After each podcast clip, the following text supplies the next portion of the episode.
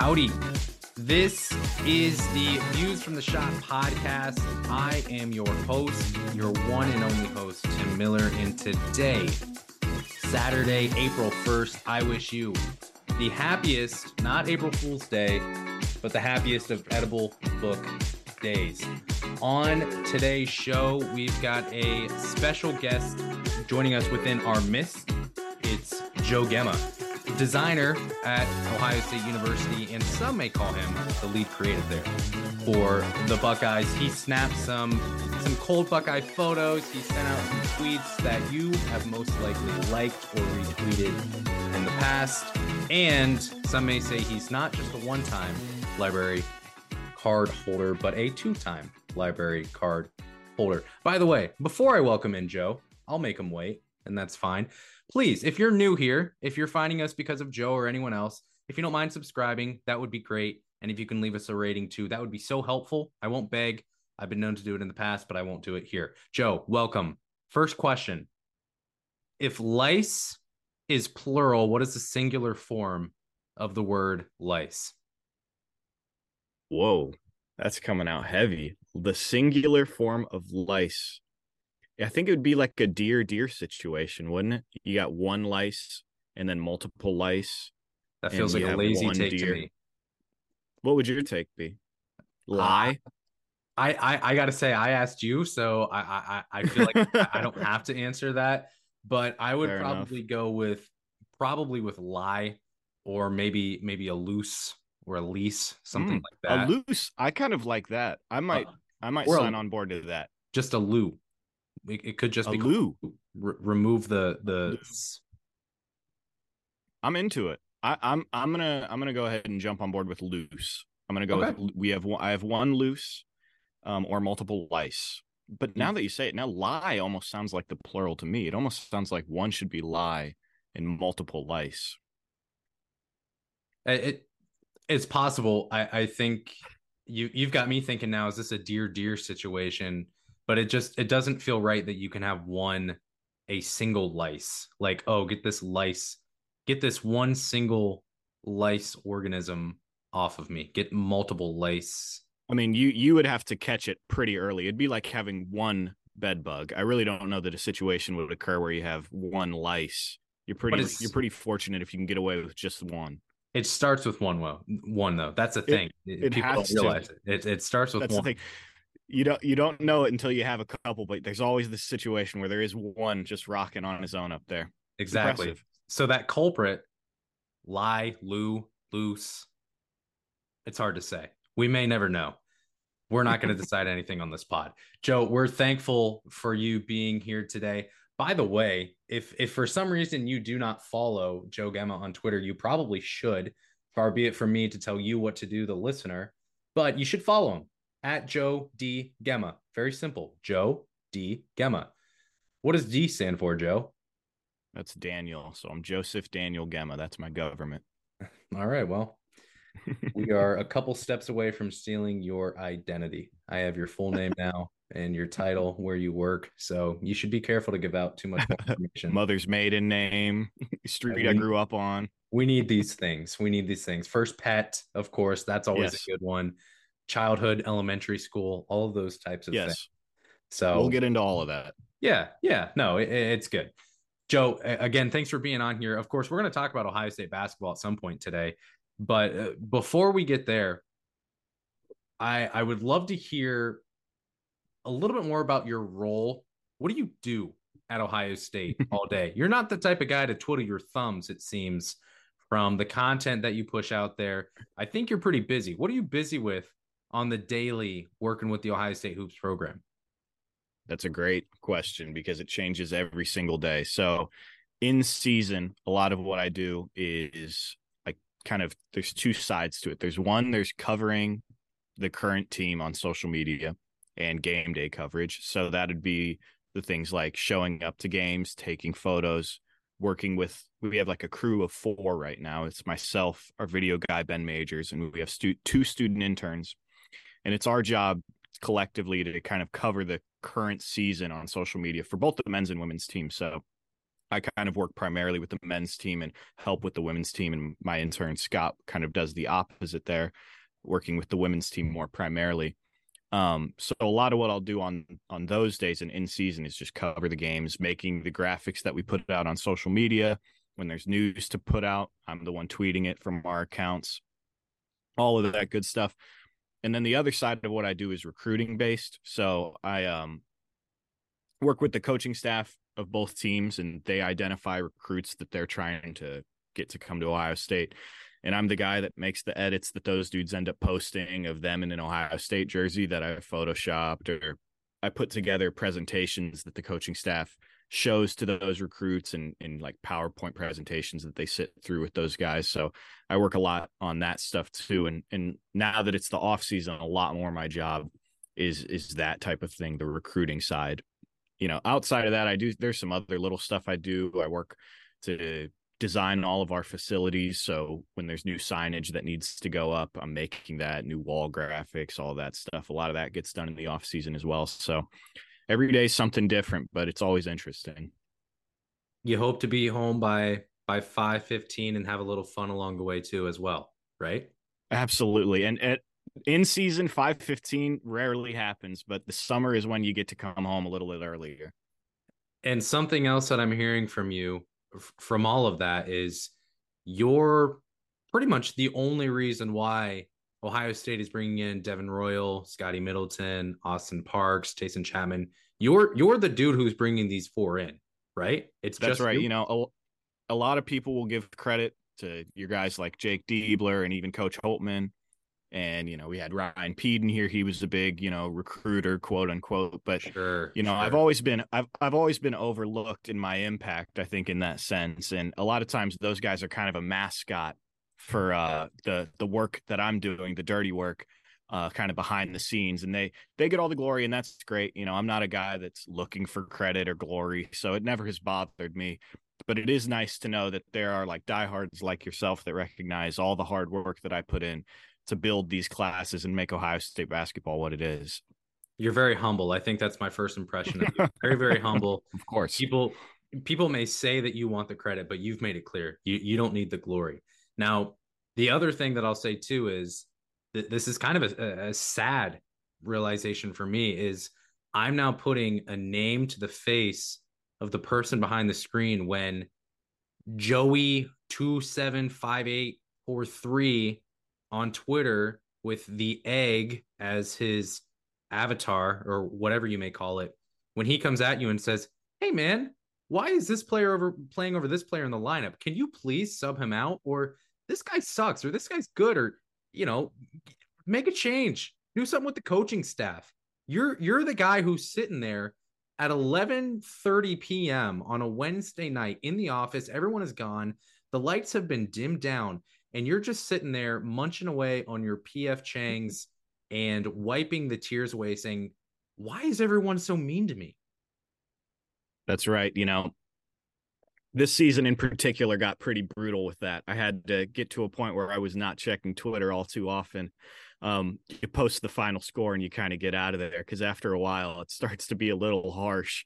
Instagram, especially, and you know the one that's actually slept on is Facebook. The Facebook fans are ruthless. They tell you exactly what they think. So I I've never gotten to a point. There's only one time where I've had to delete social media off of my phone because of how bad it got, and that was after Oral Roberts. So we lost that game post the final score and I was like, I'm not looking at my phone for the next month. Deleted Twitter, deleted Instagram, and did not touch them for as long as I could. So it can get ruthless. But the thing about me is I, I tend to have a real thick skin. I don't let it get to me. And so it's not a big deal. If people need to vent their frustrations at someone, let it be me. That'll be my cross to bear. I'm good with that. Old Gertrude from Upper Arlington, Ohio, just giving you the business and forcing you to go through it after Ohio State lost to Oral Roberts, huh? She does not hold back. It's brutal. So my last question in regards to all of this is have you sat Chris Holtmann down and said, "Hey, I think we need to have a talk about your performance after one year. You know, it, it's it's time that we have a we have a talk. The fans, they're really giving it to me. Have you have you have you had to sit them down and really have a, a harsh conversation about what Brian from from Upper Sandusky has to say about you?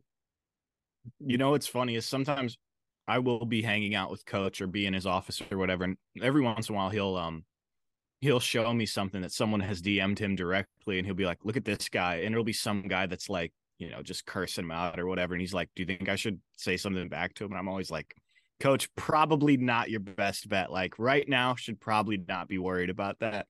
So I think Holt hears it as much as anyone, so I don't even need to have that conversation with him man, you are wearing many hats on top of everything else you're doing. You're advising Coach Holtmann, a little PR sprinkled in there as well.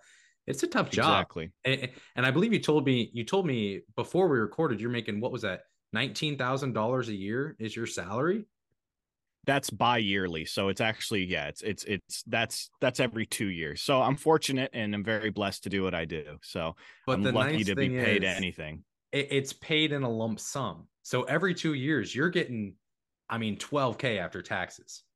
It's amazing. And then you just got to be able to trickle that out over the next 2 years and I make it work. I I I have a one meal a day diet and it consists of mostly noodles. So no worries from me, you know. And and I just mooch off of whatever the team has left over in the locker room after that. So that's where we're living.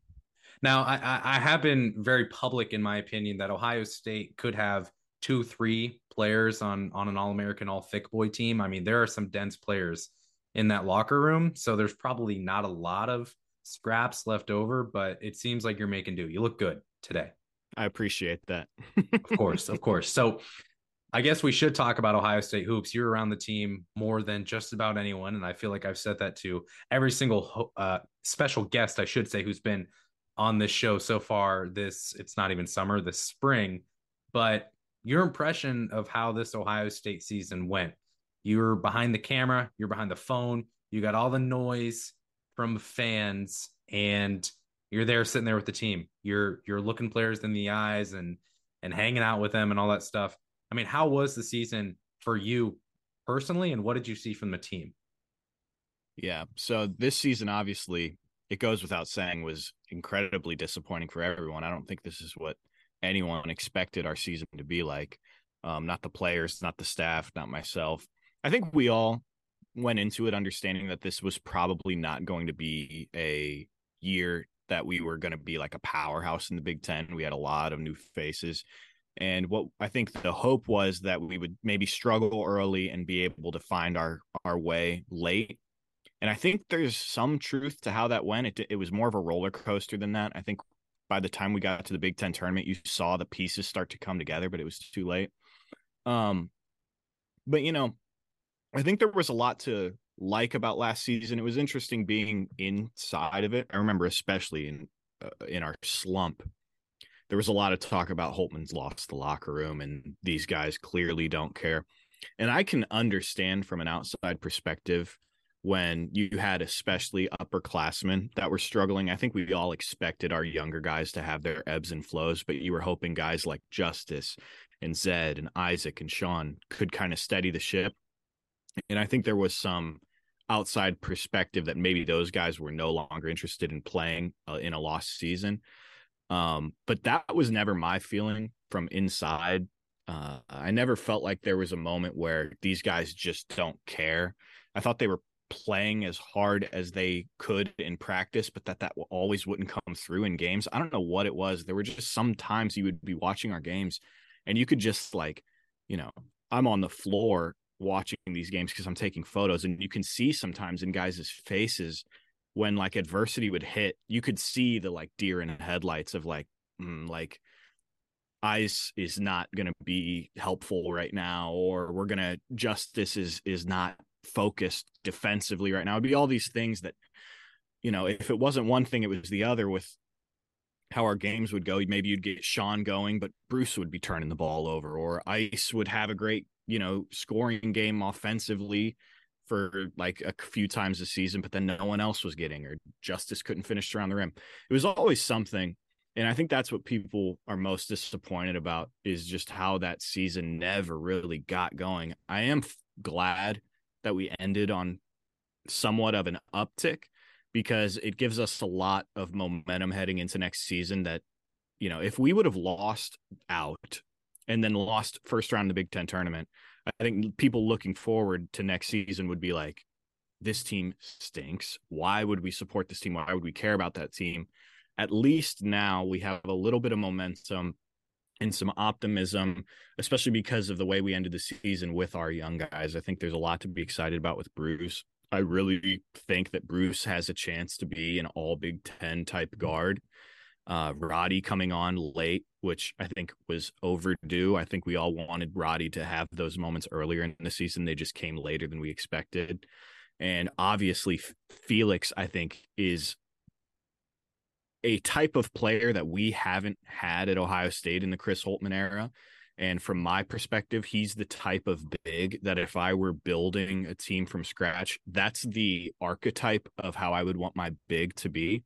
So, through all the struggles of last season, you were able to see glimpses here and there if you were watching the games of what is to come.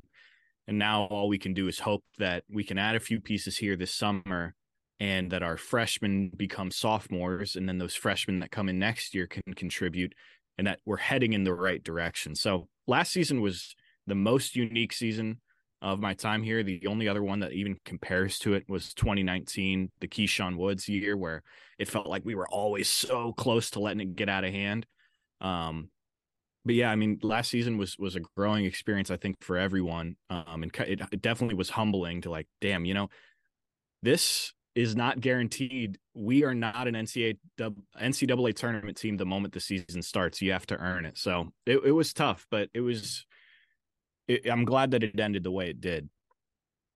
The ending is about as optimistic as you can be about, regardless of you're a high major, mid major, low major, to be able to go out in your conference tournament and be the second to lowest ranked team and make a run and beat a bunch of teams that not only made the tournament, but were very, very solid the whole year until the NCAA tournament came around and seven foot four, 300 pound Zach Edey couldn't figure out how to score over a six foot seven guy. But that's, that's besides the point.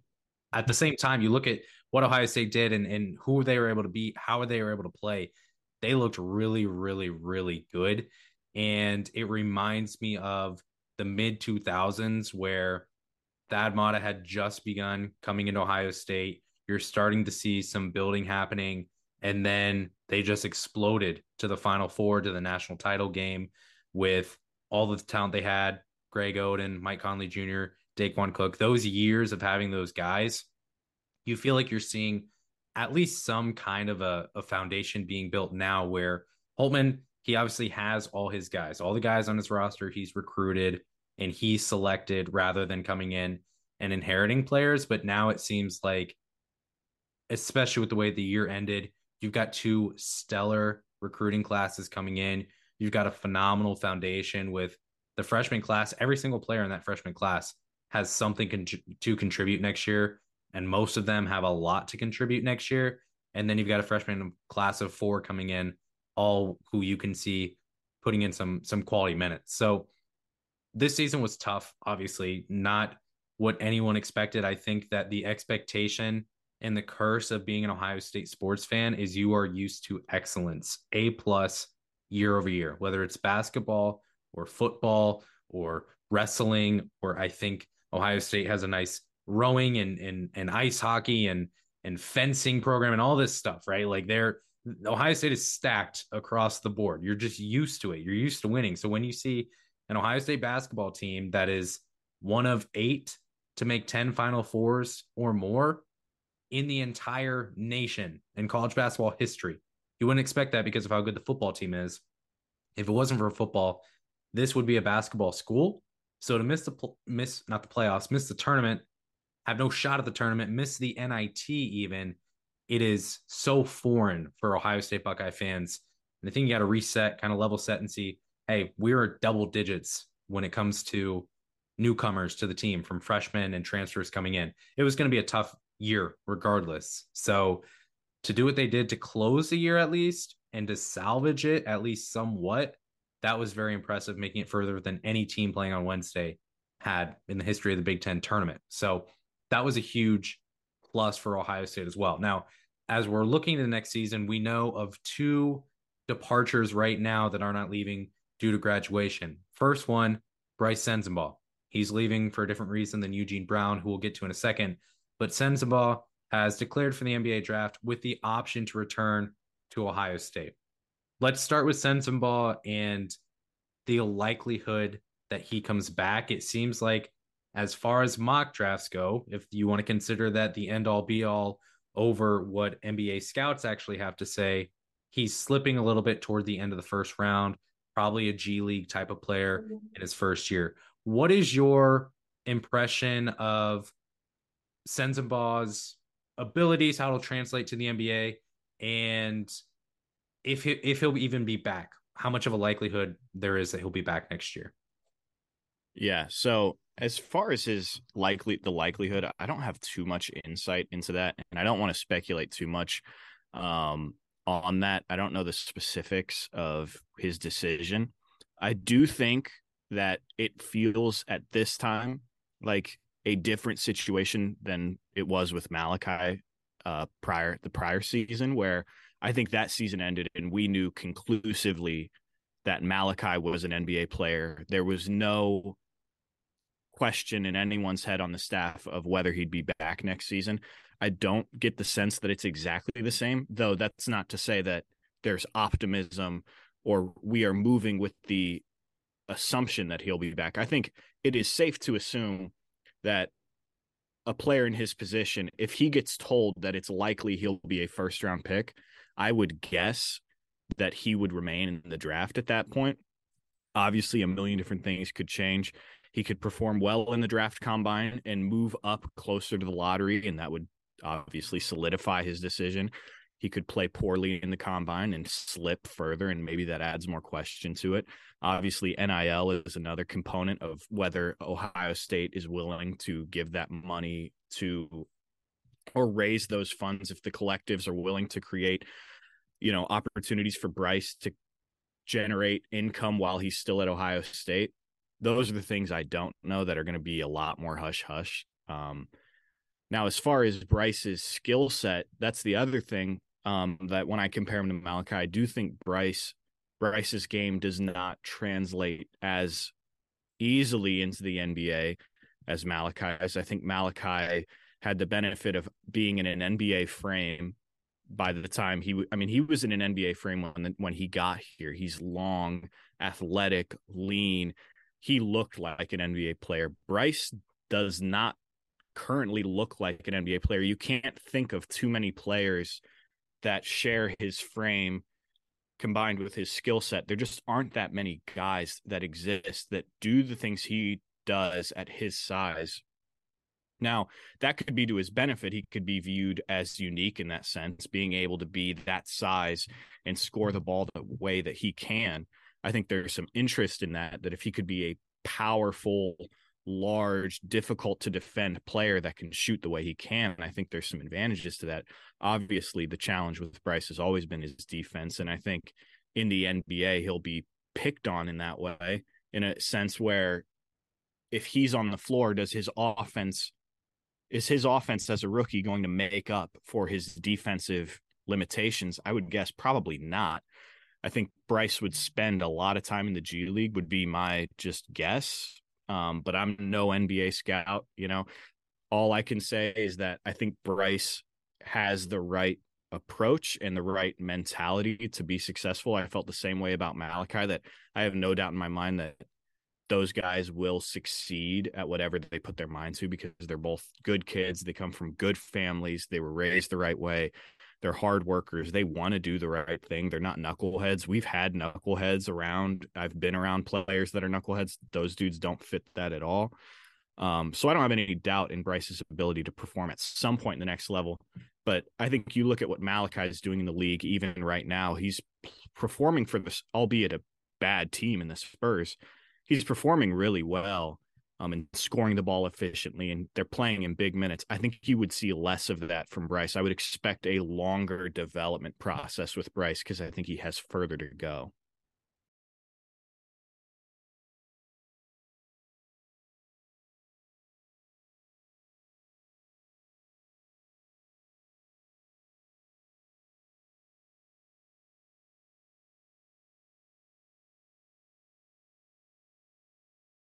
So yeah, to to piggyback off of what you mentioned about Sensabaugh and his upbringing, I think that's really important. I can speak to that too. Not only does he have a, family who's invested in him and he was brought up the right way, but he also has family members who have been through professional athletics before. And I think that has a big deal to do with Sensabaugh going to the next level and just kind of understanding the process a little bit better than someone maybe who doesn't have people like that around him so close to him. One thing you mentioned that I've gotten messages in my DMs before and people have spoken about it is the NIL situation. So I looked this up and according to basketball.realgm.com, I don't know how reputable of a site that is. I'm not a huge NBA guy, but according to that, 2022 23 NBA rookie scale earnings. If you're the 25th pick, actually, I'll start 24. If you're the 24th pick of the draft, you make $2 million, just over 2 million. If you're the 30th pick of the draft, last pick of the first round, you're at $1.8 million. It's a $200,000 gap, a little bit less than that for, you know, late first round to very, very late first round. So that's the number that you're going to be looking at if you're Sensabaugh is if you're in that first round category, you're going to make probably around 2 million or just shy of $2 million. And that's just in your first year. That's not years after that. So can Sensabaugh maybe come back to Ohio State and climb up and maybe be a lottery pick? And if you're a lottery pick, you're making $3 million in that first year. If you're a high lottery pick, you're going upwards of four to five. The first pick will get nearly $10 million. So that's something that Sensabaugh will have to think about but there are some fans asking, can Ohio State spin up some kind of a NIL deal to where it would make it worth it for him to come back? And just looking at stats, I'm comparing to players at Ohio State.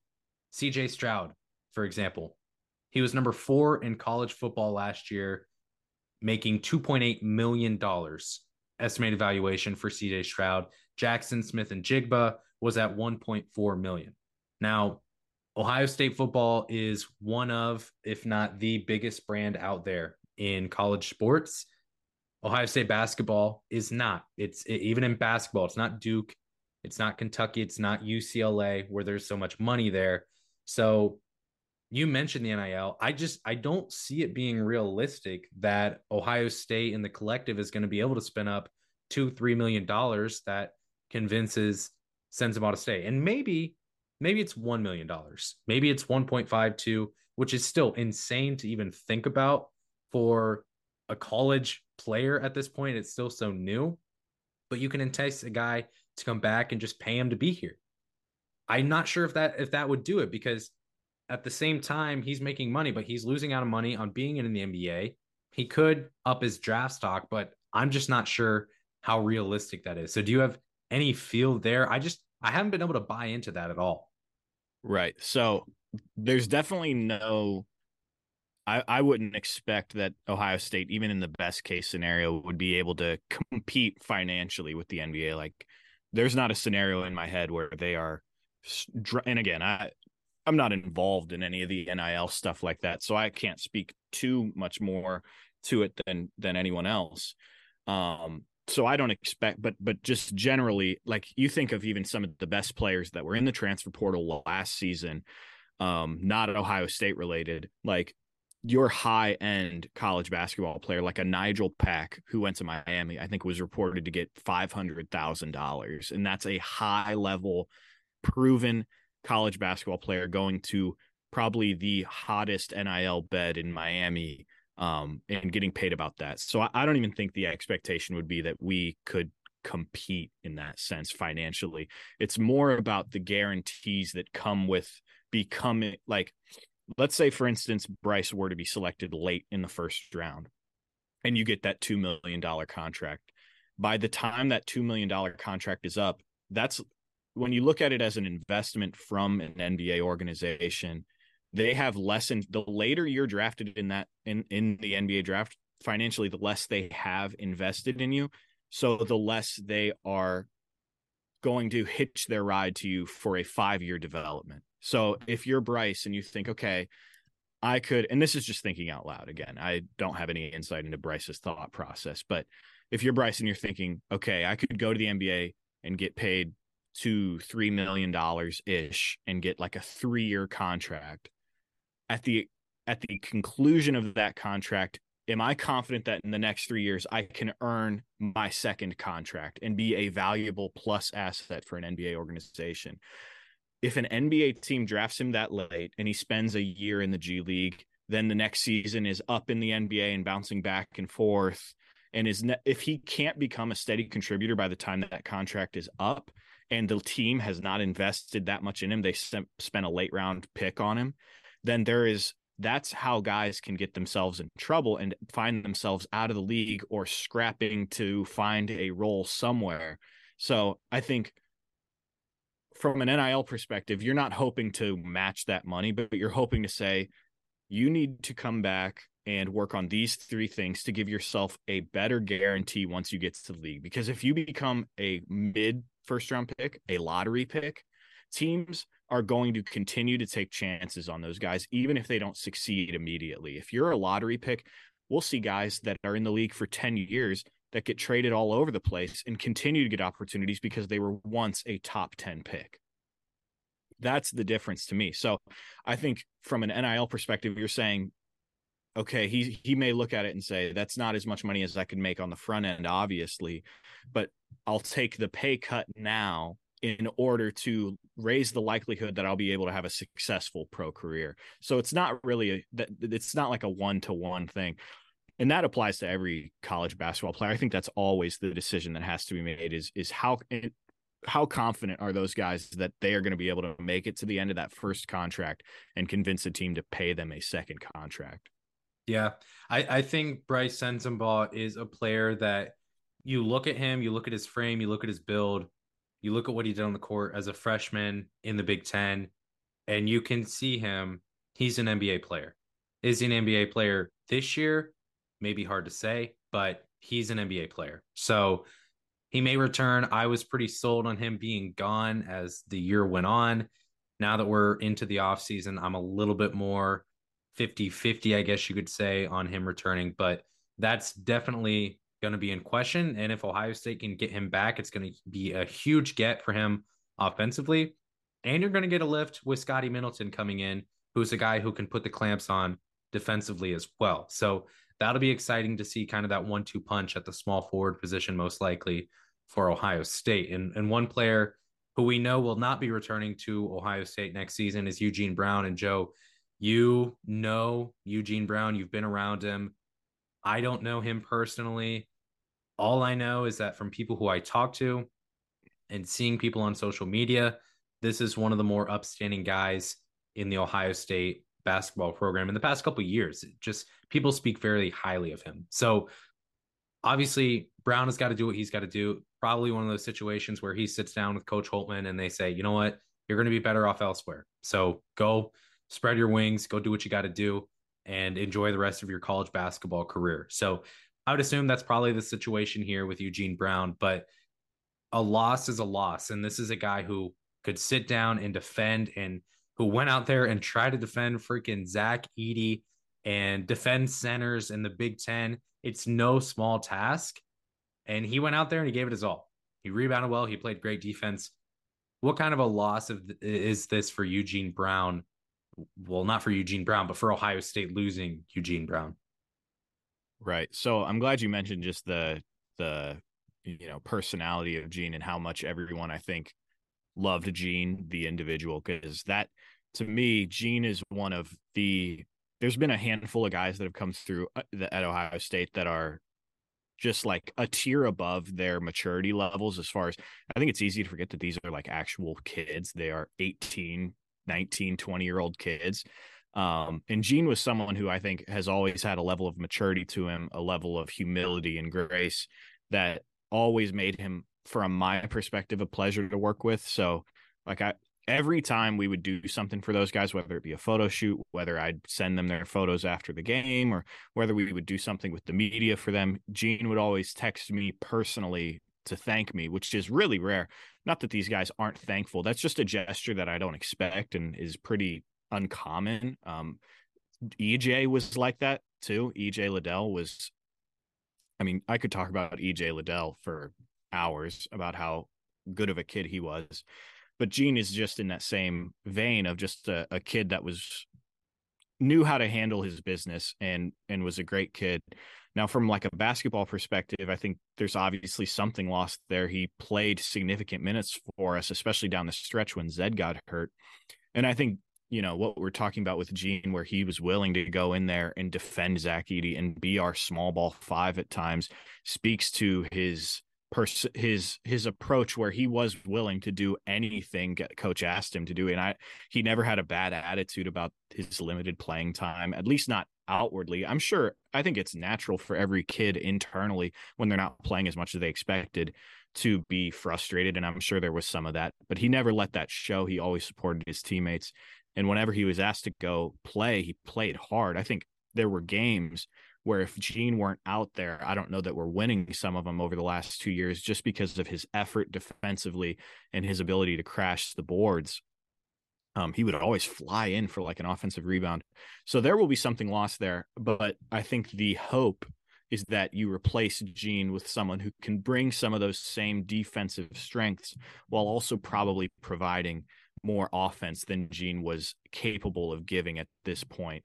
I think Gene's development had been hindered by injury at times, and he, you know, every summer it seemed like something would happen with Gene. He'd roll an ankle. There was the year he was sick with COVID for multiple weeks and was in the hospital. He started the season with a concussion that kept him out for long stretches.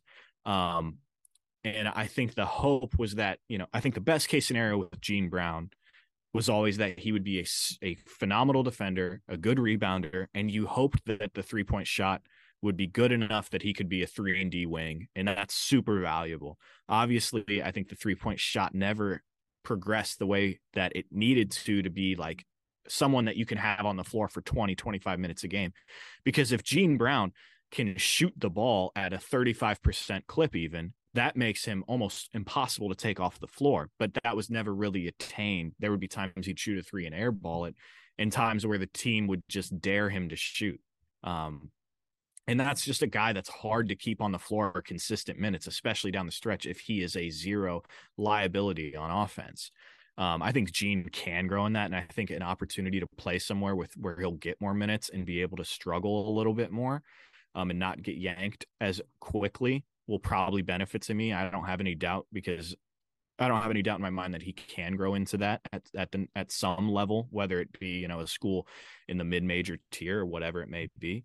Um, but we'll have to find a way to replace his effort defensively and from a rebounding perspective. And you hope that whoever you replace him with can score the ball at a little bit higher rate than Gene was able to while he was here. Yeah, that's a major thing that was missing was the three point shot.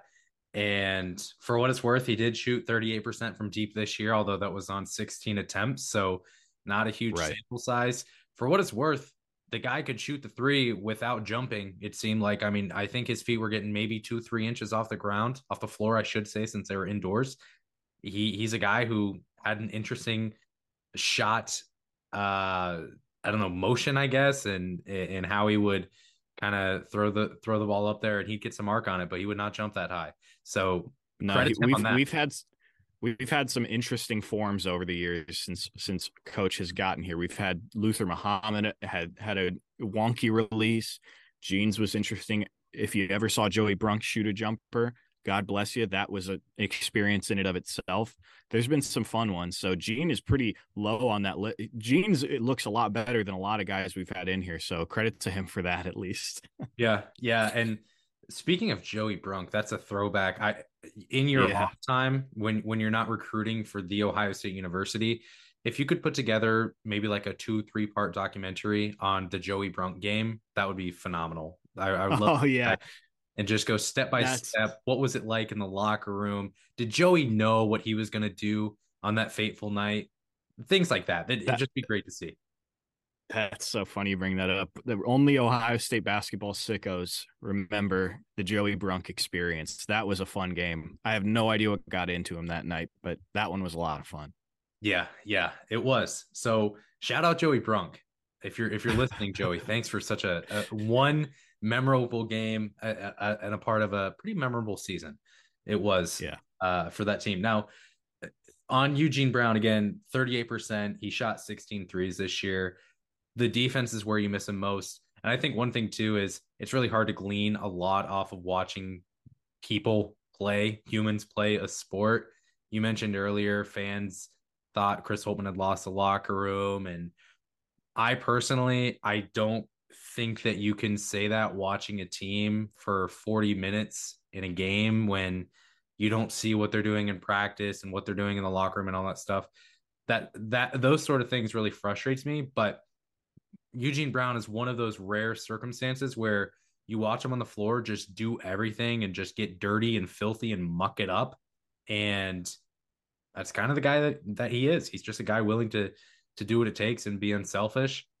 Again, I, I don't know him personally. That's what I've heard from him or, or about him, and it's good to see. So obviously wish Eugene Brown the best of luck as he continues forward. And speaking of the best of luck for you, Joe, are you betting? And you don't have to be, but but who are your picks for the final four? And are you feeling confident enough to to put any money down coming up here tonight? That's that is funny. Um, so with my position at Ohio State, we're actually um, prohibited True. from gambling yep. on any sport. So and it's it's a brutal world now that sports gambling is legal and every ad on my phone is enticing me to put money down on on this and that so i'm not allowed to do any of that but if i had to make a pick or just guess at who i who who my you know i love what miami has i think they're so i think you watch their guards play they play a style of basketball that's really hard to beat there's the common saying that guards win in March, and Nigel Pack is so so special.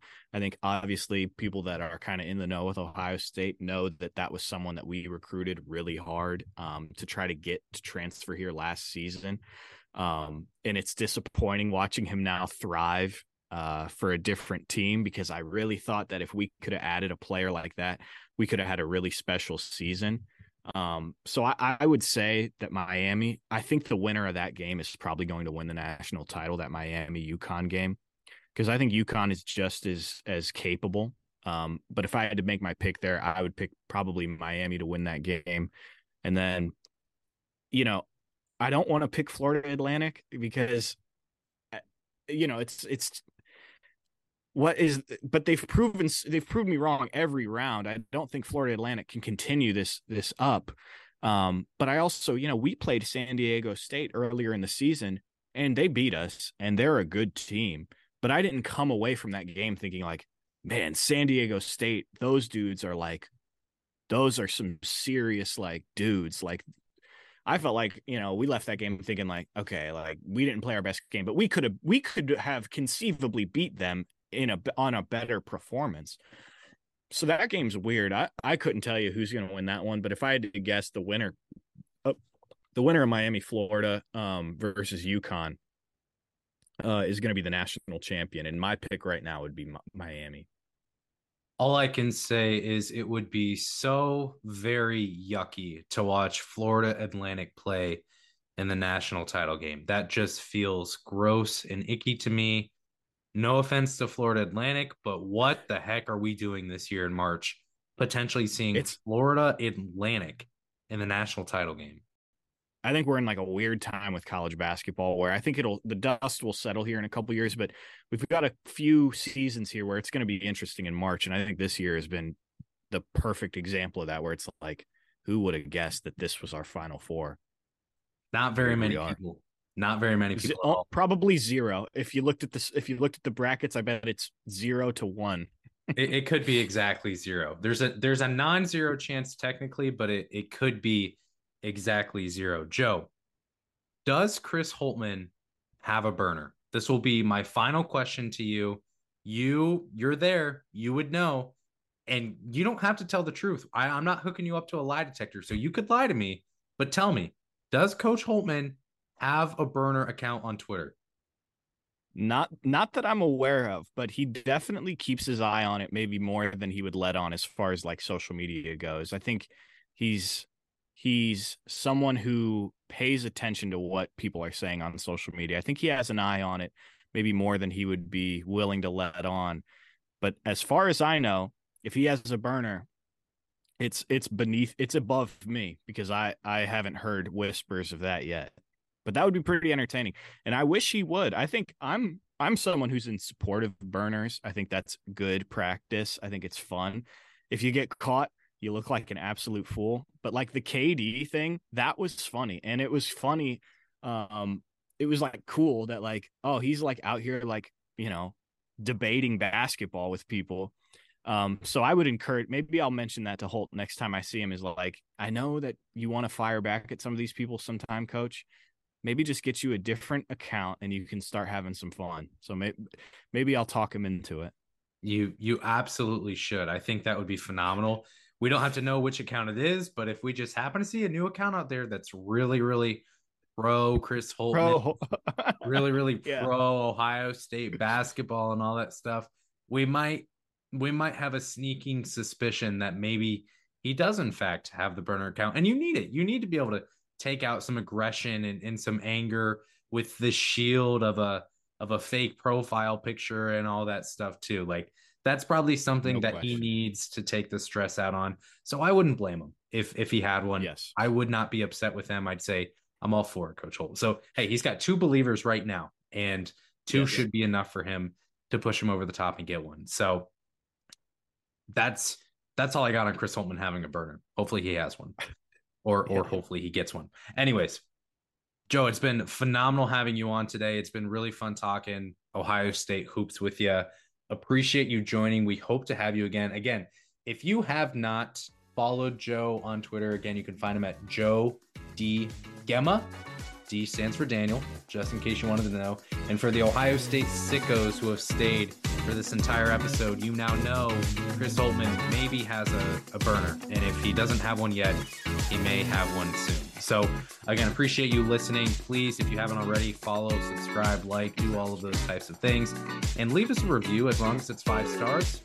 We'll approve. If it's not five stars, my feelings will be hurt and maybe I'll just sit in my corner and I'll pout and I'll play in a heap of trash and, and not post any more podcasts if that's truly what you want. So I guess it's time for me to shut up before you shut me off. Appreciate you listening again today.